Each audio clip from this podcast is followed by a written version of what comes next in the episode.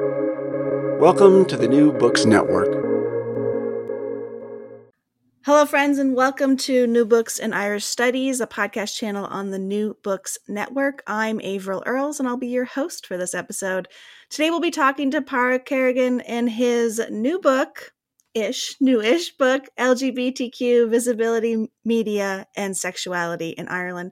Pádraig Kerrigan, welcome to the show. Thanks so much for having me, Averill. It's my pleasure it's uh, i'm really excited to be able to chat with you uh, after so many weeks of these sort of email correspondences. Um, i wonder if you could begin by telling us a little bit about yourself.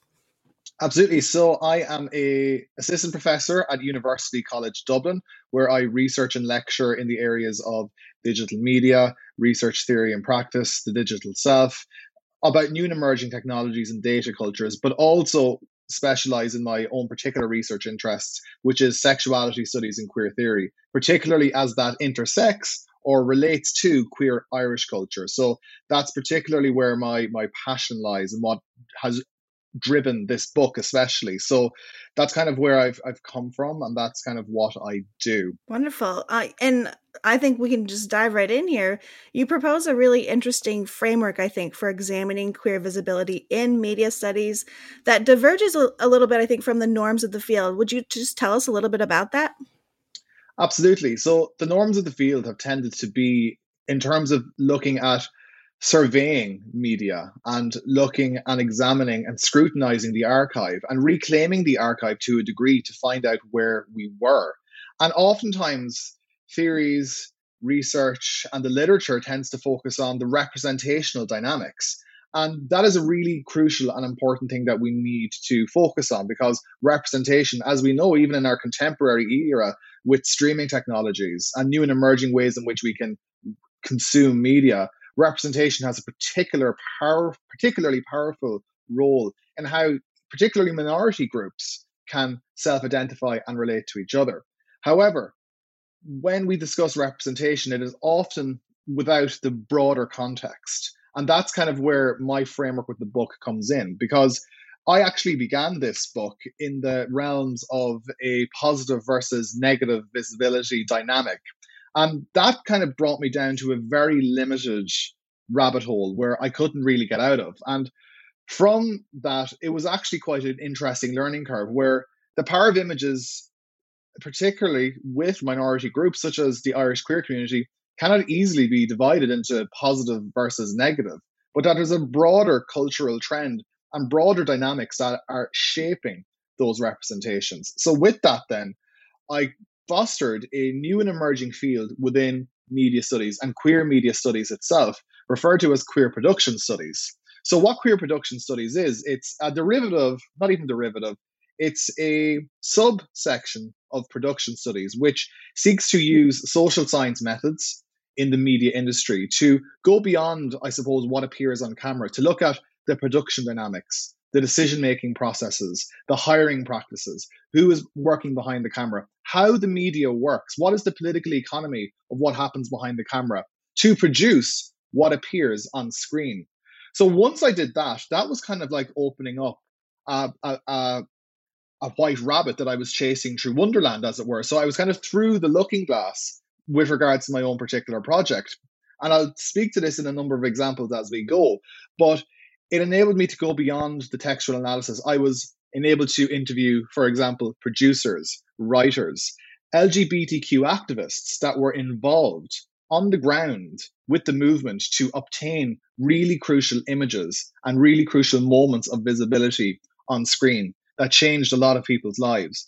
So it told a much more complex and nuanced story. And I suppose that's why, in a very long winded way, I chose this framework of looking beyond representation and looking at the varying factors such as the legal context for queer people, the industrial context in terms of media for queer people, and the broader socio-cultural context.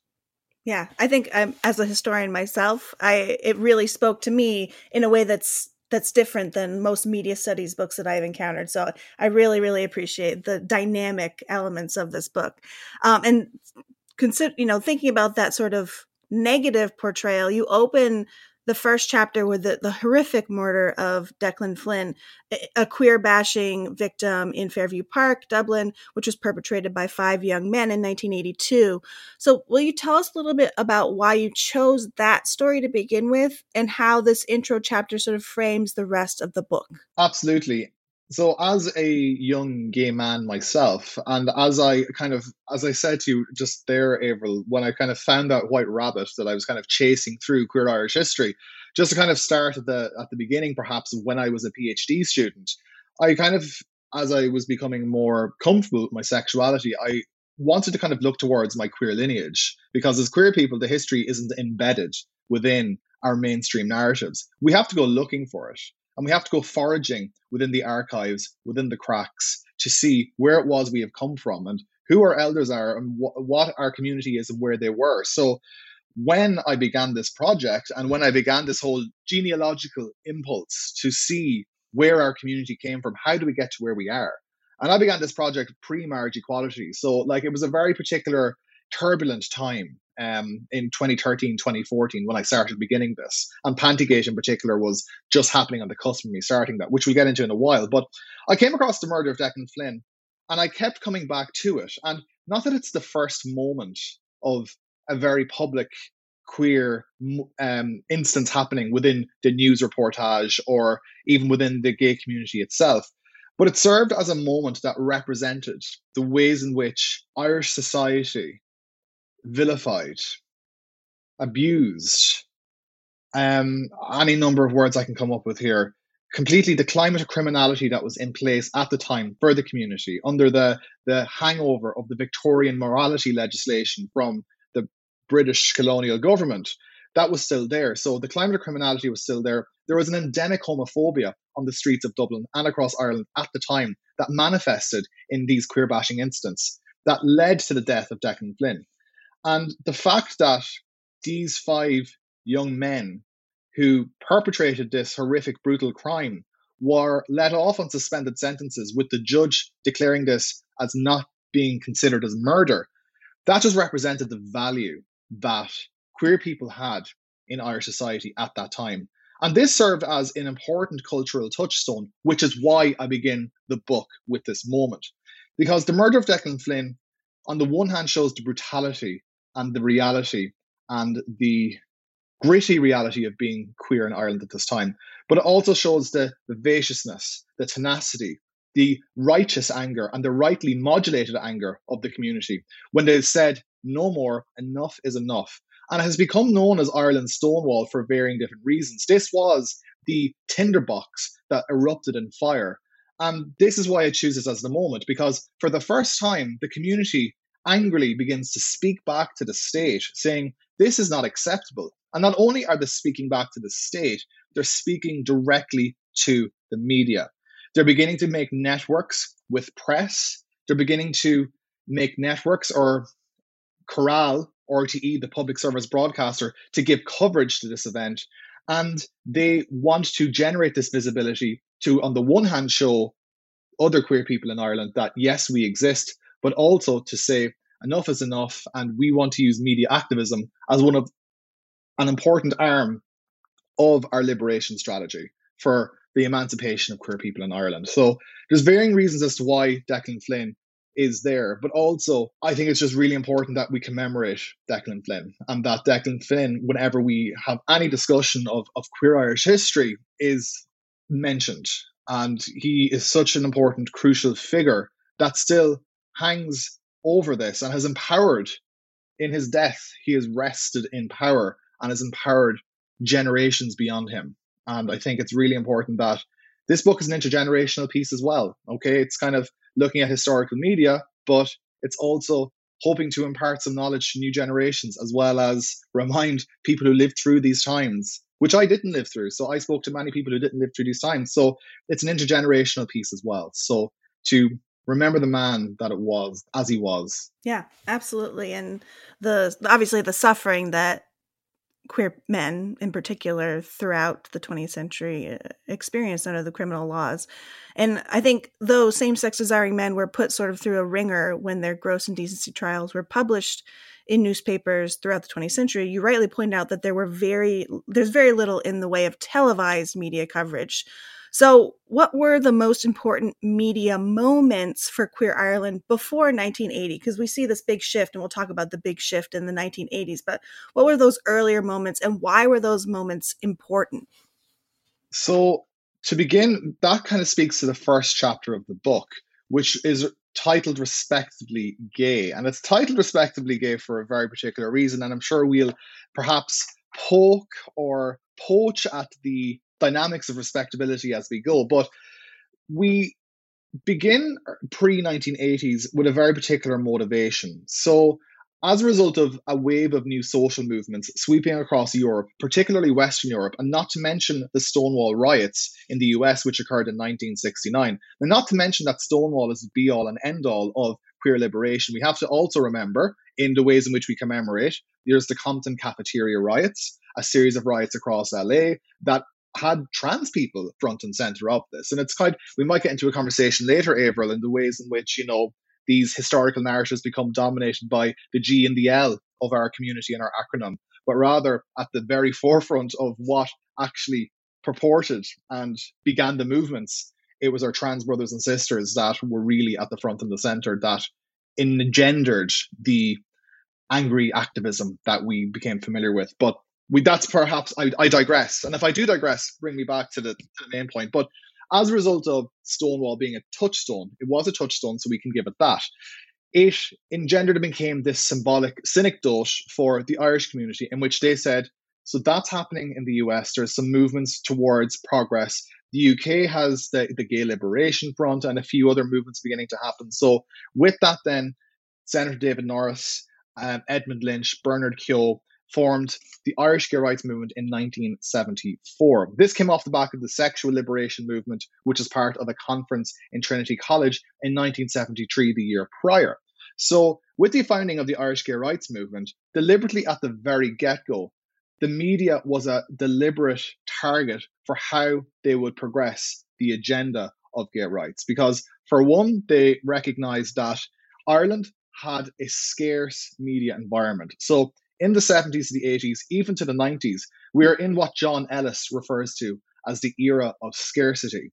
And with the era of scarcity, it essentially means that the options that we have for consuming media are so few that we have no other choice but to watch one or two or three channels. So there was an opportunity here to reach huge swaths of people. And this is going like audiences are now so fragmented across across channels, platforms, streaming platforms YouTube, TikTok.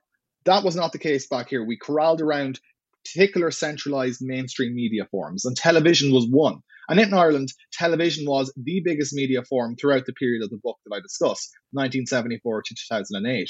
So they deliberately wanted to target television and the press to engender and to change the stereotypes around gay men. David Norris and Edmund Lynch have referred to the stereotypes being a trench coat wearing elderly man looking to purvey amongst younger boys and the, the paedophile trope that kind of has emerged weirdly in our Antifa rhetoric and whatnot with uh, the far right. But that's again a different story. The eternal recurrence of the stereotypes, as it were. But what happens then in the 70s is as a result of Edmund Lynch, Edmund Lynch was very strategically placed within the Irish gay rights movement because he was a producer in RTE. He was a sound man.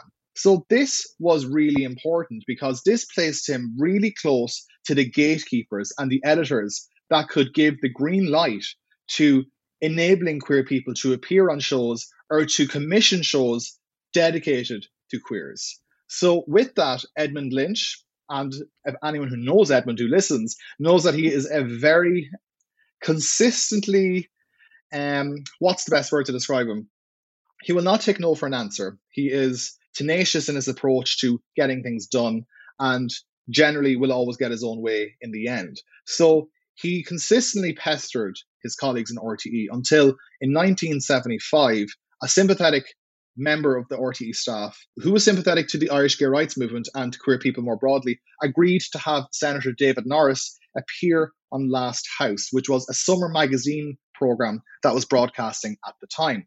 So that became the first ever appearance of a gay person on Irish television. And of course, the very first question put to David Norris on that show by the presenter, Anya O'Connor, was Are homosexuals sick people?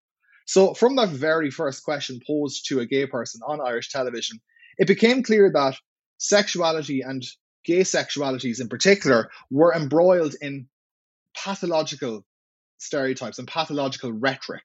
And with that, then, what emerges is the movement has to disassociate or devolve these associations with this pathological rhetoric. So, on these early appearances, from that first appearance on Last House, the movement fosters a deliberate mainstreaming, respectable strategy. So, why why they chose this was because they wanted to show broader Irish audiences that gay people are just like you. And they wanted to foster this aura of homonormativity of its time to a degree, where they would replicate the standards of heteronormativity. So gay people can form into familial units. We have, you know, couples who live in nice homes and kitchens, and we bake bread and we have cups of tea, which became the structuring force behind the second appearance of a queer couple in 1980, where Arthur Leahy and Laurie Steele appeared, who lived in Cork, appeared in an RTE show week in to demonstrate what life was like to live in Ireland under the climate of criminality as an out gay couple.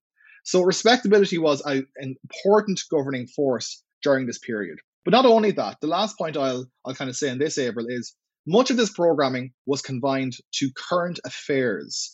So this meant that queer people were not allowed onto entertainment programming or, or or even to chat shows at some point. And interestingly, at the start of this period in the 1970s, David Norris approached RTE producers who were in charge of Glenroe. So Glenroe was, I suppose, how do I make the comparison? The Dallas of Ireland, maybe at the time. It was a rural soap opera that broadcast every week on Sundays. And David Norris said, what better way to improve attitudes towards the queer community than to have one of the main cast come out or to write in a gay character?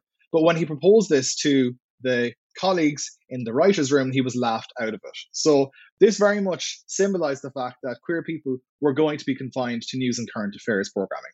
And the reason for that was purely because it was made out to be a current affairs issue because of the climate of criminality and the laws that were in place at the time. Yeah. And so since sex between men continued to be criminalized throughout the 1980s and obviously with the oppressive Irish regime surrounding women, lesbians were also largely invisible in Ireland up to this point. So the but we experienced this shift nonetheless in the 1980s. So in what ways did media coverage of LGBTQ people change in the 1980s? So we see significant change very simply because we actually for the first time see lesbians emerge. God forbid lesbians, but they were there from the start of the movement. And again, this comes down to one of the key arguments of the book that when we talk about the story of queer visibility in Ireland, often by what we mean true queer is gay. Because much of the book, the examples and the materials that I looked at is gay. And to a lesser extent, I do point out lesbians do emerge in this narrative, but deliberately so they're left out. This comes down to a number of reasons. For one, we've discussed already the climate of criminality. It criminalized gay men. This obfuscated women from the picture, despite the fact that many lesbians were significant allies in that fight for the campaign for decriminalization and have since not necessarily gotten as much recognition as they have should, as they should have even for their fight for that alongside us. Not only that, it also shows that media institutions were misogynistically only interested in the male experience, as tends to be with media institutions. So, with that, we see lesbians once again being left out of the fold. Then, oftentimes, misogyny within the community ensured, and I'm talking about the gay community here, ensured that lesbians were also left out of the picture consistently. But what we see to happen in the 1980s is that the diversity of visibility does begin to become more contoured with new faces, new people, and new kinds of sexualities. So, what we see in 1980 then is the shift happens when, on the one hand, we see lesbians emerge. So, in 1980, in the Late Late Show, we see Joni Crone appear, who is the first self-declared Irish lesbian. And Joni Crone, if anyone has met her, is absolutely fabulous and a stalwart of queer activism in Ireland. But what happens on the Late Late Show then is the treatment of women versus gay men on television is significantly different. Joni is subjected to misogynistic tropes consistently and sensationalistic tropes to a great degree. And this happens with the lesbian nuns later in 1985, as the chapter explores. But Joni is asked, is her sexuality a result of a unwanted sexual encounter with a man, so a sexual assault, because all sexualities are a formation of sexual assault, as inferred by the presenter. Did she choose this lifestyle? Is she butch? Does she go around like a ravenous wolf? All of these misogynistic terms used to confer the sensationalistic framework on a woman. But also, there's this compulsory heterosexuality, as theorized by Adrienne Rich in, in her book on heterosexuality. But what we see here is that the terms in which a lesbian comes out on national television then becomes conferred in, well, what about children? Do not grieve the fact that you will never be a mother? And what about, you know, family? And what about homemaking? And all of these issues become discursive sites by which the woman and the lesbian woman in particular becomes shaped. So that's one of the shifts that we begin to see that the treatment of lesbian visibility is significantly different. But what we also begin to see then is, on the one hand, in chapter in chapter two, with regards to the early appearances of gay men on current affairs television, this was for the liberatory, liberatory even potential of achieving more social recognition, proving that gay people exist, and reaching out to other queers in the country to show that there are communities there for them if they so wish to choose to join them. Whereas the media cooperate on that front. When we get to chapter three, particularly with the Late Late Show, which at the time was Ireland's largest chat and entertainment show, it would regularly bring in over 1 million viewers a week um, on Saturday nights. What we see here is this really sensationalistic, televisual sensationalistic framework being co opted. So they would deliberately co opt queer identities to boost the ratings. Kind of similar to what happens in the US, particularly with Ellen's first kiss during sweeps week and whatnot. They would often use sexuality to, for the monetary gain of getting more audiences so they can get more fun, money and funding from advertisers during the ad breaks. And the production team and my interviews with members of that production team said to me that if they were having a dry week on the Late Late Show in terms of filling the schedule as who would be the guests, who would be the entertainment. Many have said that if it was a dry week, they'd say, well, there's always good mileage in sex and sexuality. So let's maybe make that an issue. So what you often began to see then was on the Late Late Show, this televisual sensationalistic framework being used to co opt queer identities in a way that put them in these really problematic terms. So it completely went against what the movement was trying to do. So this gets to the core of my argument of the book in that queer visibility is a tug of war. Queer history, history in general, is not a simple linear narrative from progress to liberation, but queer history in particular is certainly not that. And especially when we're talking about visibility, and it comes back to what I said at the start with you, April, in terms of positive versus negative. That's far too simplistic. It's too binarized. It's more complex. It's more nuanced. History is very much the same. So what we see constant, consistently throughout queer media history in Ireland and its relationship with queer Irish culture is that it's a tug of war between media activists and the institutions. The institutions which have different vested interests. Oftentimes they're economical, whereas with the community, it's trying to ascertain visibility for social justice, human rights, and whatnot. So that's what the shift happens in this chapter and in this part of the book. We begin to see how visibility becomes a tug of war because of the economic intentions or the economic currents that undergird and define media institutions in Ireland, but also the social justice agenda that many within the Irish gay civil rights movements had throughout this era. You you also have pretty clever chapter titles here and I wanted to just draw attention to this one which was 50 shades of gay. So obviously that's a play on these sort of well there's a lot of mass well misogyny in in this chapter with with the letters that were written about the both Tony and uh, or Joni and um, the the lesbian nuns. Um, but tell me a little bit about how you came to that title uh, and and sort of what it's drawing on from this chapter.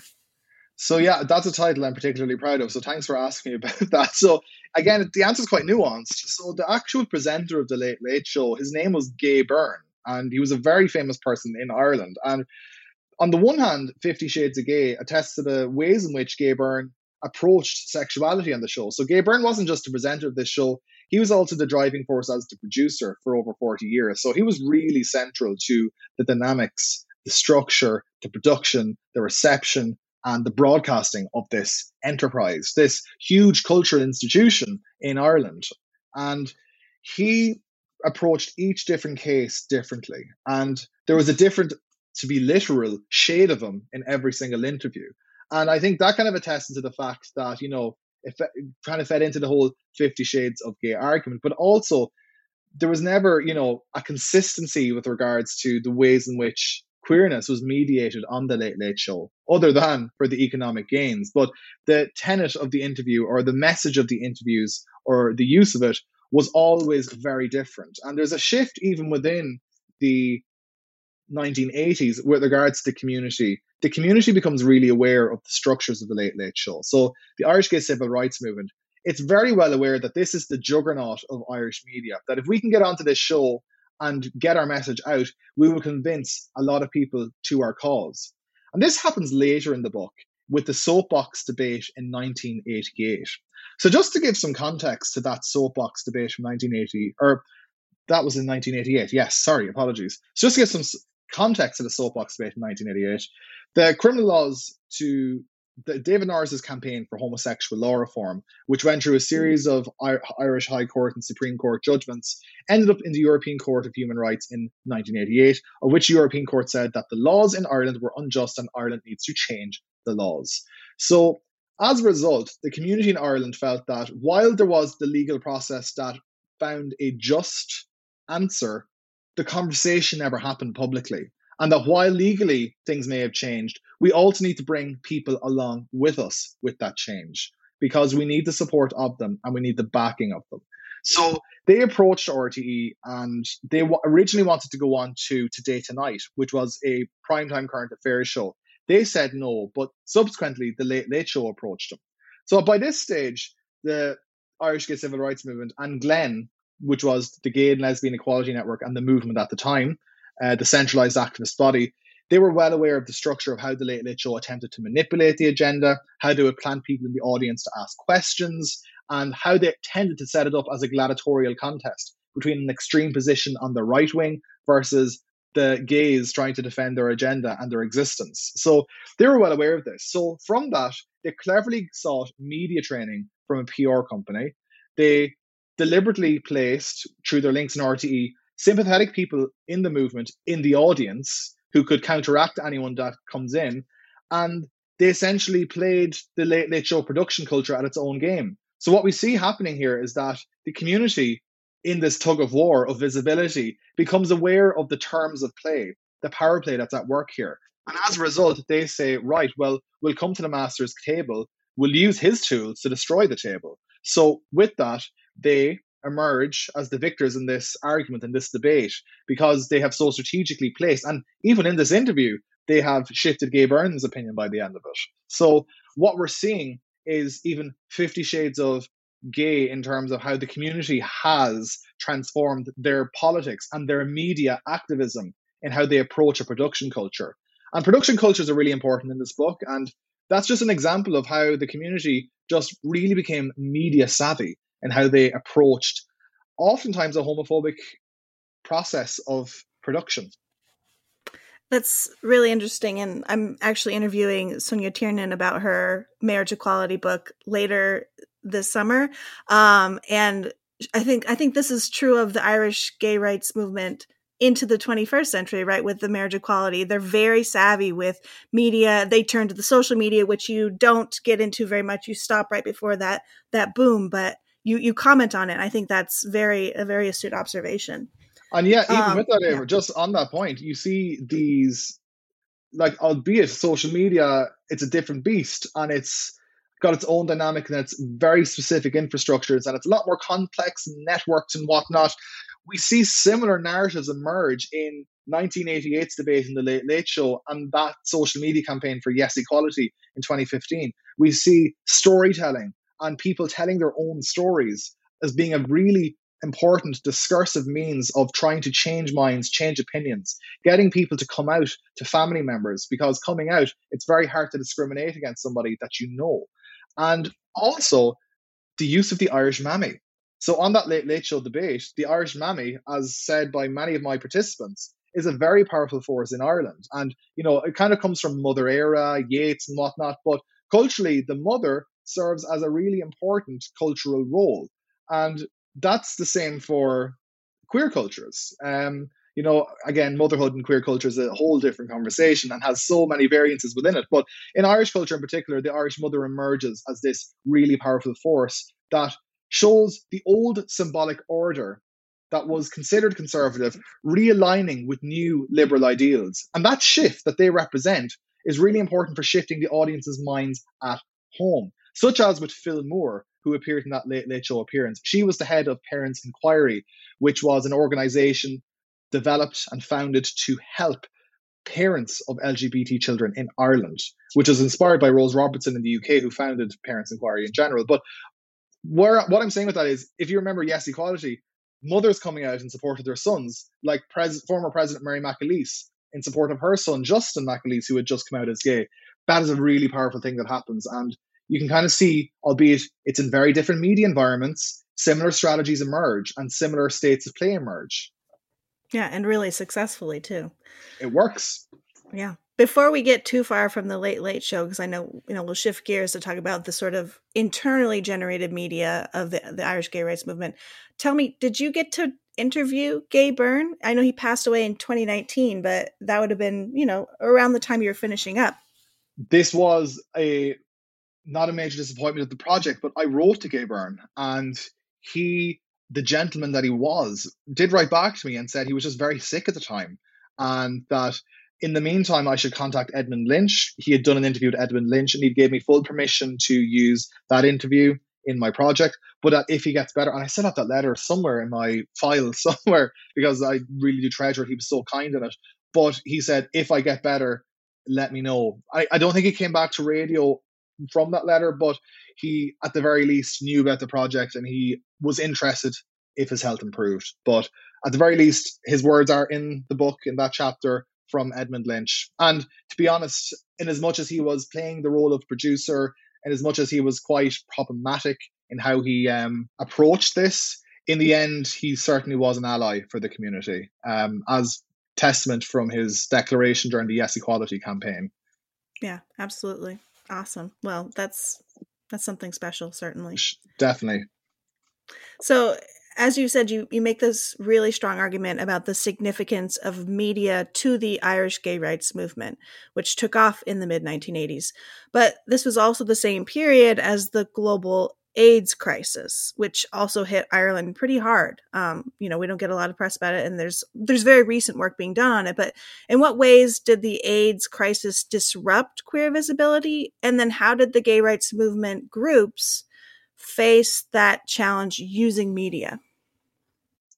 Right, really interesting question. And just to kind of speak back ever so briefly to what we've just discussed, we've kind of mentioned the tug of war so far in the story of queer Irish visibility. But when we come to the AIDS crisis and the first diagnosis of AIDS in Ireland in 1983, we come to a disruption in that tug of war. And the dynamics of visibility are ever changed. The, the community energy needs to go elsewhere. So, and the community energy is kind of split and splinter. So, while many were behind the likes of the Hirschfeld Centre at the time, which was the community hub in Temple Bar in Dublin, and many were behind the campaign for homosexual law reform, and in varying different civil rights movements, such as the Dublin Lesbian and Gay Collective, and there was lots of stuff happening in Cork, Galway, and Limerick. AIDS demanded the community to stand to attention and to channel their energies into really creating resources for a public health need that was being ignored by the government. So it becomes this disruptive force that really demonstrates the the power of the community, the energy of the community, the sheer determination and perseverance of the community. Because this is a time when when AIDS hit Ireland, we see the government sit on its hand, sit on its wallets, refusing to do anything about this. And the community is like, you know, there's similarities between COVID 19 and, and the, the AIDS pandemic in that this was an ever evolving crisis and pandemic that we didn't really understand what this was. The community didn't understand how this was transmitted. So they, as a result of not having any support from government, the Irish community, queer community itself said, we have to take ownership for ourselves. We need to do something about this. So Gay Health Action was formed as a community group corralled from varying different civil rights groups and actors and essentially sought to fight the AIDS crisis in Ireland through the dissemination of information, through the generation of links with international contexts, and through securing funding and distributing uh, contraception. So, just to get on that point of contraception, when AIDS was beginning to ravage Ireland, what we see is that condoms weren't even legal in the country at the time until 1985. As a result of the Family Law Amendment Act 1985, we then get condoms being distributed in Ireland only if you were married and only if you had a prescription from your doctor. So, with all of these legal frameworks in place to access these simple contraception, contraceptives, the community is left very vulnerable, not only by, you know, a Catholic dogmatic society with a moral habitus and ethos that is very destructive, but you have a government and a structure that isn't even incubating safe sex. So the community becomes really active and they start generating their own media because they're seeing sensationalism in mainstream press, they're seeing sensationalism on television, AIDS death constantly being on a red top newspaper. They said we need to generate information on our own terms suited to our needs. So the gay press becomes very much centered around the AIDS crisis. And we see the likes of the gay press becoming much more centralized within the community. So we see Out Magazine emerge as a commercial gay magazine and the first commercial gay magazine of its kind in Ireland. And much of Out's reportage and coverage and journalism was dedicated to transmitting and disseminating AIDS information. Strategically, the Irish Gay Rights Movement, not the Irish Gay Rights Movement, the, the National Gay Federation, the Hirschfeld Centre, and Gay Health Action, they made strategic links with the likes of the New York Native publication in New York, the Body Politic in Canada, to get up to date articles simply on how to use a condom reprinted and reposted into Out magazine to disseminate to Irish um, queers. So what we see is the generation of a queer press because with a government that's doing nothing and with a press and a national media that's saying nothing, and if they're saying anything, they're saying sensationalistic, vilified things, the community is left to their own devices to create. so we see the emergence of a queer counterpublic, as that chapter argues in chapter four, where while AIDS is disrupted, the standard the standard of play, as it were, it enables the emergence of a queer counterpublic and a queer network and a media economy within the community itself. And that still transcends to this day. The, the energy from Out Magazine kind of followed on with many of the people that were involved to the founding of GCN with Tonie Walsh and Catherine Glendon in the early in the in the early 90s. So what you see then, and that still is Ireland's longest queer running publication and now queer paper of record. So many things came from that moment. But that's one of the things we see. We see queer media emerge as a really, really important infrastructure for the community in terms of maintaining public health standards. And what also happens is queer alliances begin to emerge in documentaries. So many in the community at the time were seeing a US, UK centricity to broader representations of AIDS. There was nothing about Irish people with AIDS on television. So Alan Gilsenan, a director here in Ireland, he was approached by two friends basically saying, listen, we are doing AIDS training with doctors, with communities, and there's actually nothing with an Irish voice. Would you produce something for us and get something together? So he started just doing this community project, and that eventually began to gather legs. And through the community, it became um, this documentary that was broadcast on RTE, Stories from the Silence. So through this pocket of community activism and through these alliances with queer communities, you see these documentaries beginning to emerge. So we have stories from the silence, but also Bill Hughes's Fintan. This is a really interesting case because this documentary is centered around gay man Bill Hughes and his friend from his hometown in County Kildare Athy, Fintan Brennan. And Fintan was aware of, you know, Bill's career as a as a producer and whatnot, and said to him, before I die, I want you to record me as I was. I want you to just, and I want you to show that to my family. And I want them, my family, to tell you what they thought of me. So Bill did this. And again, it started as just a personal commemorative project about Fintan. And from that, then, Bill got the rushes together and he interviewed the family afterwards and said there's actually something in this and went to RTE, the independent production unit in RTE at the time. And the independent production unit in RTE just, it was kind of outside of it, but under the structure of the organization. So they had some sort of dispensation and space to be that little bit more playful or creative without the structures of the organization saying we can't do that. Um, because also during this time, RTE refused to broadcast uh, AIDS adverts at the time. And actually, our current president, Michael D. Higgins, who was the Minister for Culture, Communications and the Gaeltacht at the time, said to RTE, he demanded that they would or he would take some statutory action. So he forced them to do so. So fair play to him. But I digress. So Bill Hughes approached the independent production unit at RTE and he showed it to a friend and colleague there and they said that this is a work of national importance. So all of a sudden, then he got funding to turn this project into an hour-long documentary for broadcast. So we see these queer alliances happening in the community, in which all of a sudden this community activism actually enters mainstream production cultures and takes the shape of a mainstream documentary that really begins to shape. So it's so AIDS becomes disruptive in varying different ways. It's disruptive in the ways in which um, we interact and the queer community interacted with production cultures, but also how they began to produce their own means of communication. Yeah. So once we get to decriminalization in 1993, obviously there's a- another shift in terms of representation. But before we get there, obviously the AIDS crisis extends into the 90s for Ireland. So do you think that the challenges faced in this later 80s into the early 90s period because of the AIDS crisis um, and the gay rights movement and the, the fight for for decriminalization, do you think that impacted the ways that queer media visibility emerged in these sort of fictional televised productions? So the ways in which AIDS affected that, absolutely. Um, we see in the US and the UK um, what's referred to in the literature and in popular press as, as the gay 90s. Whereas we see this eruption of paraphernalia, um, broadcasting, magazine covers of queer people all over it. US Weekly, Us Weekly, and lots of magazines having, you know, Ellen's Kiss on front of was it People magazine or US Weekly maybe I'm not too sure, but we see a series of and the, the gay kiss and friends the gay wedding and friends will and grace. There's this huge in, in the uk we have the gay kiss and brookside.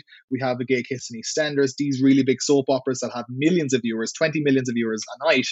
So in ireland this lags significantly behind and you can actually count on like one hand the amount of appearances in entertainment programming in irish television we have in the 1990s i think that's one part of a few reasons. One is for sure the criminalization of homosexuality. It's not lifted until 1993 as a result of a Fianna Fáil and Labour coalition in the Irish Oireachtas. So that's all well and good. So finally, once this happens, finally, this once this happens, what we see is that cultural producers now kind of go, okay, now this is fair game to perhaps start incorporating queers into our productions. But also to come back to your original question, yes, AIDS was certainly a specter that haunted the edges of this entertainment programming as well, because it certainly contributed to a lot of shame and stigma.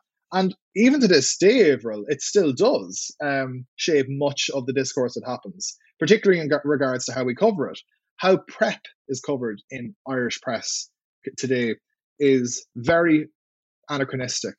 It's very retrograde. It's very much couched in problematic terms. The ways in which HIV rates rising day on day is framed is problematic and couched in problematic terms. Even recently, a newspaper outlet in the last number of years suggested that one could transmit HIV through spit. So there's still a lot of work to be done on this. But again, I, I kind of digress. But so, yes, in the 90s, we see another shift. And this shift sees finally the queers leave the, the realms of current affairs and they are let into the emerald city of entertainment programming. So, what we see is that pop culture in Ireland begins to materialize queers on the sitcom and the soap opera. Now, Ireland, of course, does things backwards. And what happens is that in our quest for modernity or a postmodern sexual identity, as it were, we have a so we have a sitcom called Upwardly Mobile.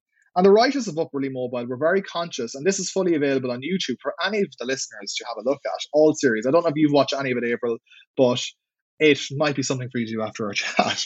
But fully available on YouTube. Um, and what that sitcom attempted to do was the writers are fully aware that this was a post decriminalization moment. And this kind of chapter is about this post decriminalization moment because many of the actors, the writers, producers involved were aware of that. So that shaped how this was written. But on that, they there's a character called Toby O'Driscoll. And Toby is a friend of the main cast who's in every episode. He has an invisible wife who's never seen. He's constantly at a sauna that's only male exclusive, and he's constantly in gilets cycling his bike and making innuendos about riding his Brazilian friend Bruno, waxing, and how he hates sex with his wife and wishes that she could have surgery to be a man. So lots of these problematic tropes emerge. So Toby never formally comes out of the closet, but Toby is coded as queer in the way in which um, what we see is that he's couched in stereotypes such as John Inman's Mr. Humphries in Are You Being Served? And it's very much speaks about his queer sexuality through innuendo and affected feminine gestures, such as a limp wrist or an intonated voice that's very feminine and shrieky. And that's what we get with Toby. And so when I was kind of examining this, I kind of went, and this is when I wasn't doing interviews and fostering these production studies or production methodology or production studies methodologies. So I kind of went, hmm, I feel like there's something to that that I'm not getting. There's a part of the puzzle here that I'm not seeing. So from that, then I interviewed some of the writers who actually said, yes, Toby was gay. We recognized Toby as gay but we actually had no experience of writing gay characters whatsoever. So we just leaned on what we knew from media and from previous broadcasts. So because they had no legitimacy or they had no literacy with how to write gay characters or gay sitcom characters, they fell on retrograde stereotypes. Similarly, the actor who played Toby, he kind of said, Oh, I certainly read Toby as gay. I certainly knew that he he was and such. And I was kind of disappointed that the the character never got to develop fully, and he was kind of never really written properly and fully. So that was concern. So what they kind of felt and the sense of that was was that although we're in the post decriminalization moment, RTE was still too tentative to go all the way with the gay, and they were still too tentative to really demonstrably portray or have a coming out moment at all. So what we see is a very conservative approach to the Irish gay 90s, which is significantly different to what the US and the UK did. Now, both the US and the UK are very conservative in how to do things. You know, I think of the gay wedding from Friends, for example. That, you know, while radical at the time, when you watch back and you're kind of going quite conservative and problematic in another respect. So, in that sense, conservatism is undergirding this emergence into the entertainment pop culture sphere. But we do get a coming out moment on Fair City, the soap opera. And on Fair City, we see char- the character Owen emerge in 1995. He is a guest character on the show. He comes into it solely for the coming out moment and then leaves again, never to be seen, never to be heard of. And then all of a sudden, a number of years later, he comes back, and a number of months later, he comes back into the show as a fully fledged cast member. And he is essentially brought in for the gay kiss storyline. So what we're seeing is that the reductive writing of characters becomes centered solely around sexuality. Alan, who played Owen on the show, he noted that when he was cast, he came in for the coming out. Following the coming out, he left the show and was asked to come back again, but this time it was for the gay kiss. And then after that was for the relationship. So he felt that there wasn't an opportunity to develop and write a really believable character and that his identification on the show was only solely hung around a coat hanger on these gay queer moments and that there wasn't the space for this character to have a sustainable representational space on Irish television. And he felt that that was really problematic and whatnot. He loved playing the character, he loved the show, but he kind of said that there needed to be more space to actually manifest this gay character. So, funnily enough, then with regards to the gay kiss, RTE has referred to the gay kiss as this watershed moment that is really significant. That is RTE finally entering the new age of modernity, in which they're accepting of diversity, inclusion, and equality. And even RTE's most famous show, Reeling in the Years, which is Ireland's most populous, popular television show, um, which is this basically audiovisual archival show that's 30 minutes long that looks towards Irish history and whatnot, or of a particular year. That has the gay kiss in Fair City. But interestingly, while it's called the gay kiss and the Ireland's first gay kiss, a kiss doesn't happen. It's a near kiss. And there's a very particular production situation that led to that near kiss. What happened was in the original script, Owen and this character Liam had a kiss in a kitchen and they shared an intimate moment. But then when it came to rehearsing it the day before the shooting of the broadcast version, the kiss was omitted. And then they were promised by production, oh no, don't worry, the kiss will be back in it tomorrow. So they came in to shoot the episode that would be the version that would go to air. And what happened was that the kiss wasn't in the script. And then Owen, or Alan, who was very passionate about his character Owen, approached the producer and said, I see the kiss is gone. What's the story? Are we doing this or not? And he was essentially told through um, one way or through the jigs and the reels, as it were, that the kiss wasn't happening and that the suits upstairs were concerned about it and that it wouldn't be happening. So Alan kind of said, We're at a really, really important moment here. He says, like, Melrose Place are about to do this. We could be on the international scale with Melrose Place. We could really make a mark for ourselves here by doing this. Let's just have the bravery to do this. But no, it wasn't to be at all.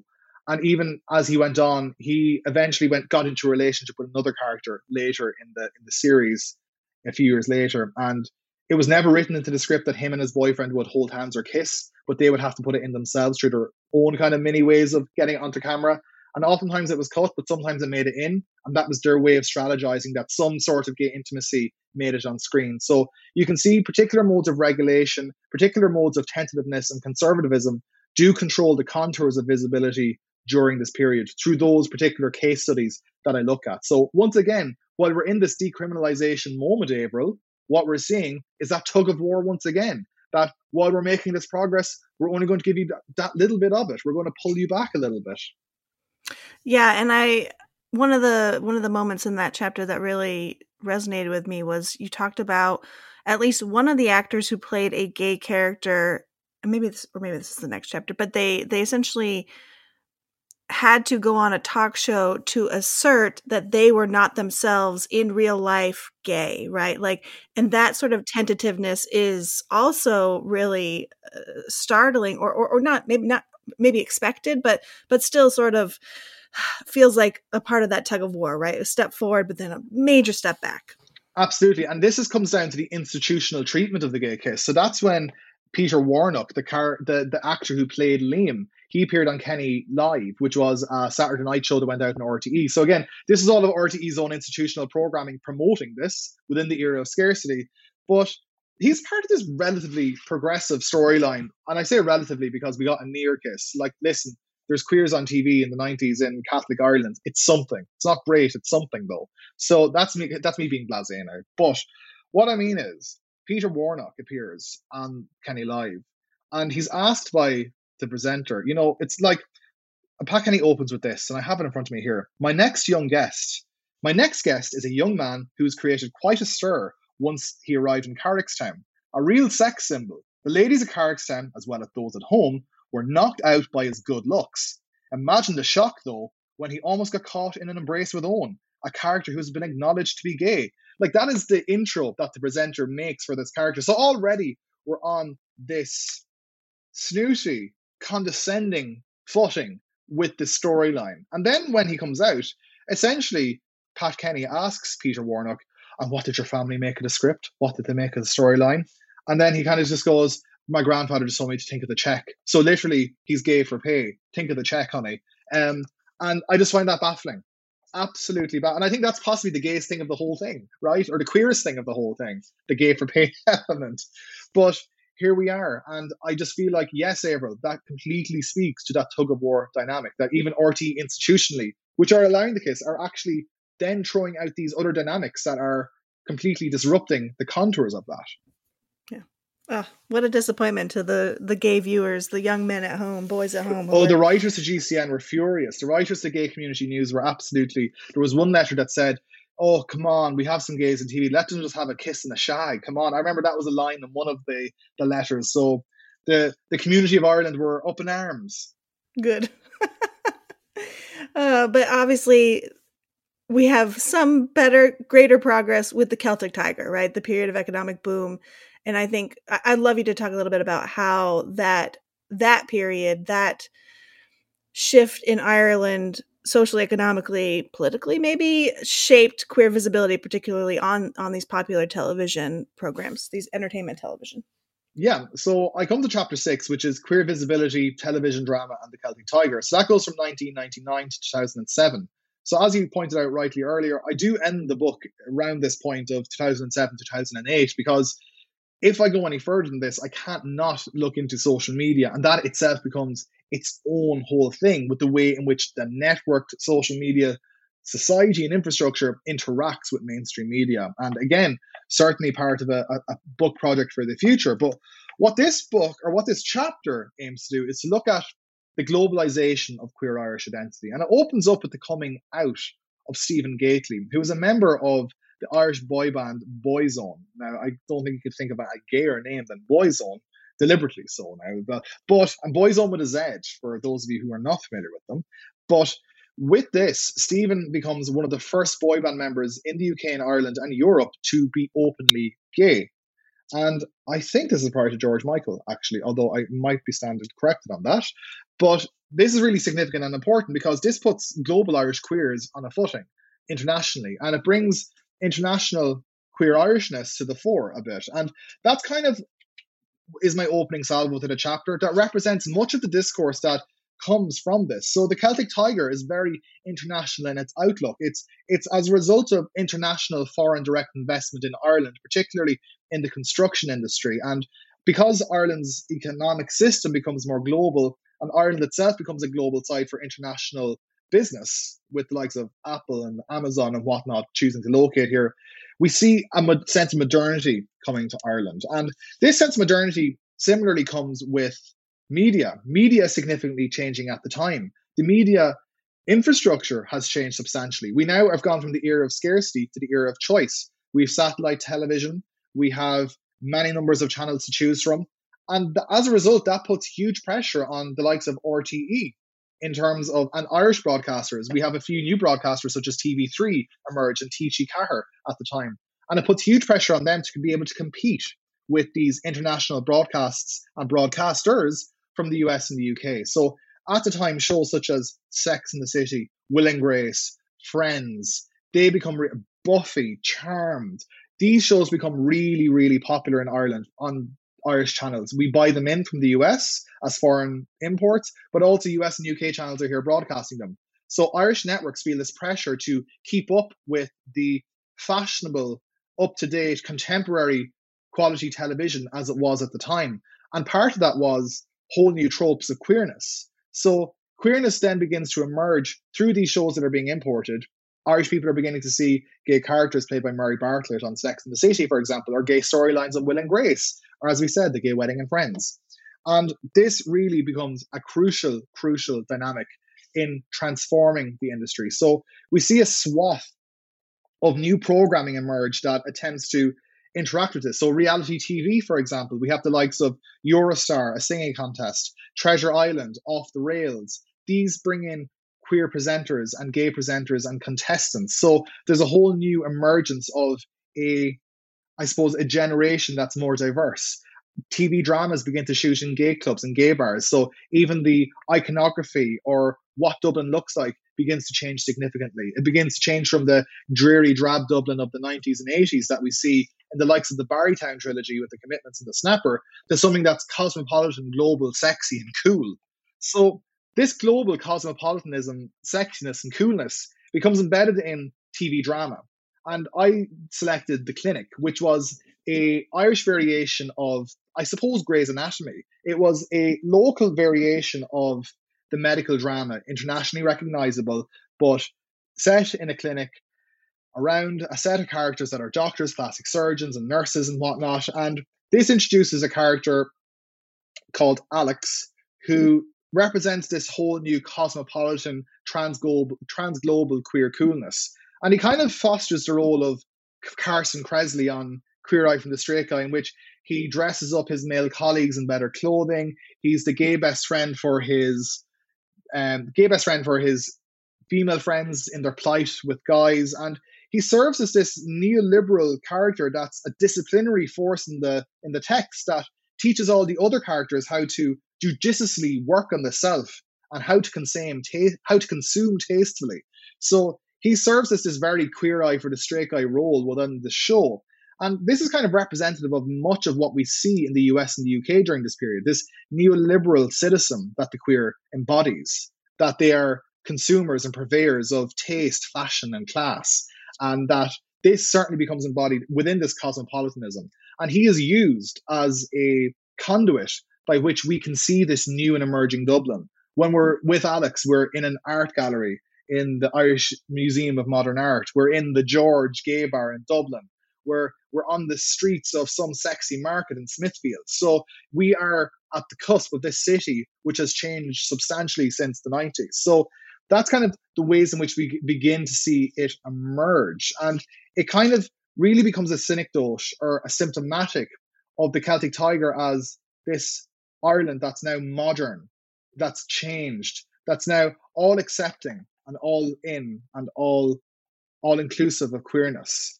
And that's kind of where the book ends to a degree. That this is the moment of, you know, oh wow, opportunity and liberation. But at the start of that chapter, this is also, in terms of the literature, the most, I suppose, stagnant part of, or the stagnant moment of gay Irish activism or queer Irish activism.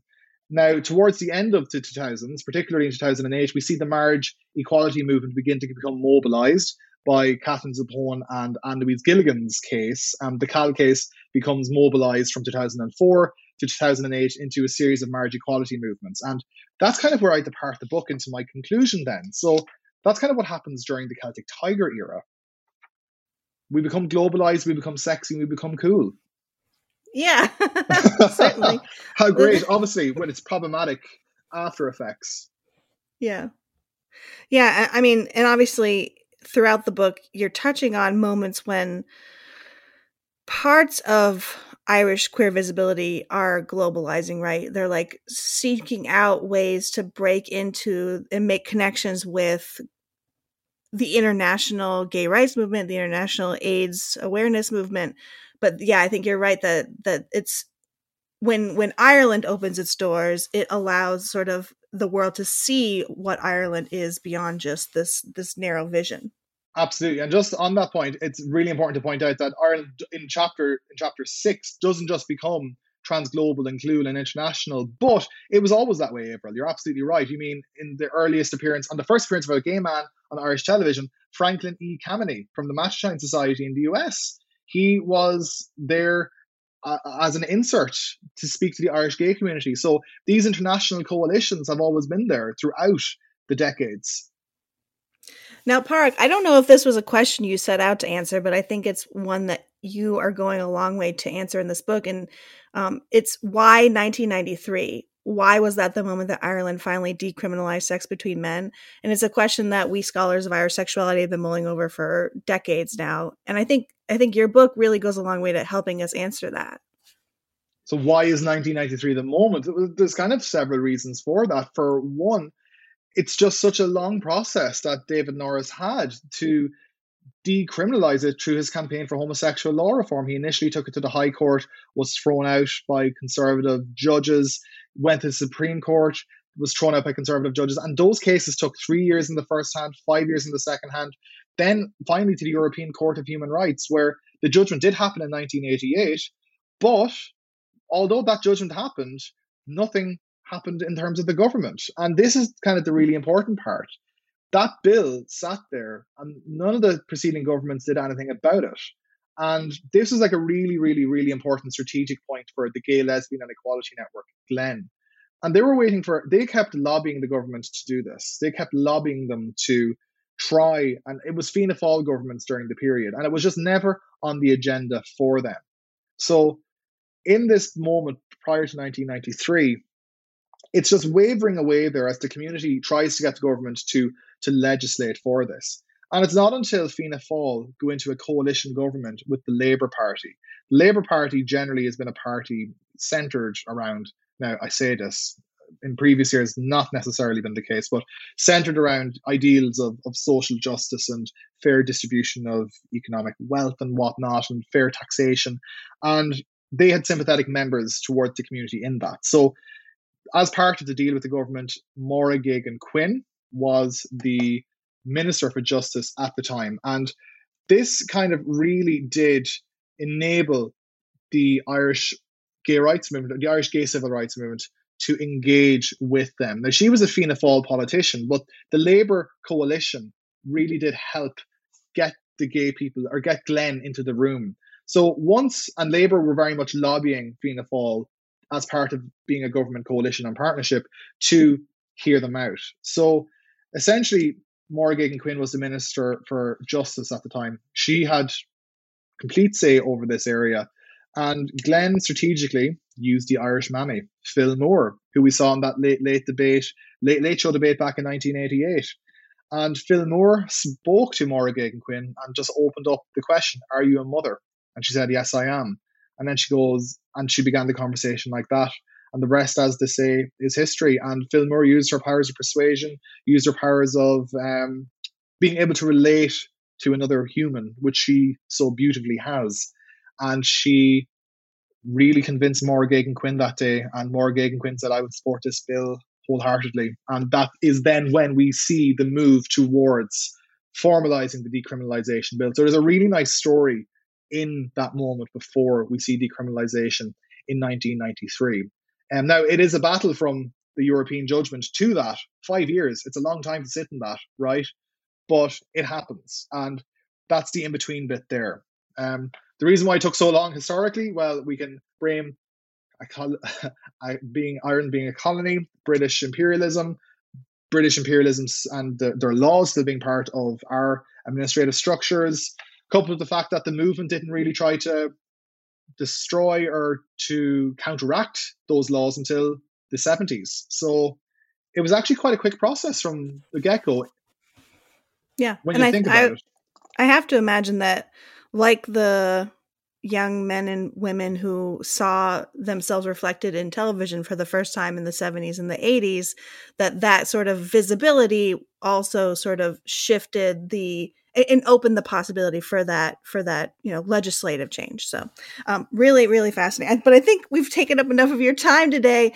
Uh, but before we let you go will you tell us what is next? What projects or project are you working on now yes so what i'm actually working on now is a really exciting project i am really really really um, really sorry uh, if I say really one more time, does that convince you that I'm really excited about it? But it's a project about Dublin's Hirschfeld Centre. So it's currently titled Disco Liberation, Dublin's Hirschfeld Centre and Queer Irish Memory. And this is essentially a book that's going to argue about Dublin's Hirschfeld Centre, which ran from 1979 to 1987, being a really important support service and activist hub for the Irish LGBTQ community. And myself and my colleague Maria Pramaggiore are co-authoring this book and are co-collaborating on this project or collaborating on this project. And we're arguing that this is an important institution for Irish cultural history and queer Irish history more broadly because the Hirschfeld Centre is this centre of activism, media activism. Um, it's the centre of diversity. It's the centre of huge energy that is centralized in Dublin nationally and internationally. It's not only this Dublin hub, but it has this national story, it has this international story. And what we're beginning to do now is we're going to start the process of collecting and collating queer oral histories from this project and collecting as many as possible to tell the most vibrant tale of this archive of the Hirschfeld that we don't want the story being forgotten. Many of these people are now older, and we want to capture the stories of these really important older people in our community as to what happened in this institution. This institution has shaped many of the activists that went on to become powerful during the marriage equality referendum that and this incubated a generation of activists and a generation of queers. And i think it's just really important that we account for the oral histories have them accessible for everybody but also that we account for this in a book and a series of multimedia events. So that's kind of the big project that i'm working on with my colleague professor maria Fagioli over the next few years. So more on that soon. Wow, yeah, it sounds like something I can't wait to read. well, thank you so much for for joining us today, Park. Um, I'm so delighted you were able to join us. I'm delighted to be here. Thank you.